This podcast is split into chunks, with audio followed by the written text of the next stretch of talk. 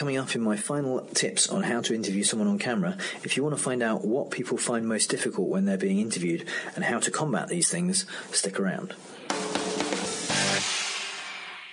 Hi, I'm Jim from Green Spark. In my previous podcasts about interviewing people on camera, I've talked about how to get people relaxed on camera and also how to ask the best questions to get the best answers. But this time, I just wanted to give you a couple of things that you can remind people of before you shoot to make sure you get the best video out of it at the end of the day. The first one is that you're probably making a video where you just want to use the answers. You don't actually necessarily want to feature the questions in the video. So it's good to remind people that your voice isn't going to be on the video And they need to answer the questions in complete sentences. So, for example, if you asked, What's the best thing about our product? and they just say, Price, that's not going to be useful to you when you're editing. But if they say, The best thing about this product is the price because it's really cost effective, that's a good sentence that you can use in the edit. People do sometimes forget to do this and just answer with one word answers. And it's okay to just remind people that we need a full sentence so they'll do the answer again and it'll be fine. The next thing is eye contact. Eye contact can be a pretty tricky thing with interviewees.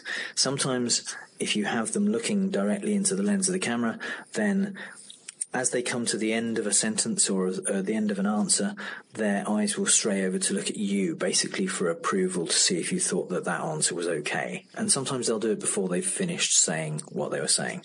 That can be really tricky in the edit because it looks like they've got distracted and their, their eyes are wandering off. So it's important to try and remind them to just keep looking at the camera for another couple of seconds after they finish talking so that you've got that editing handle and room to, to make sure that you make that cut and it looks good.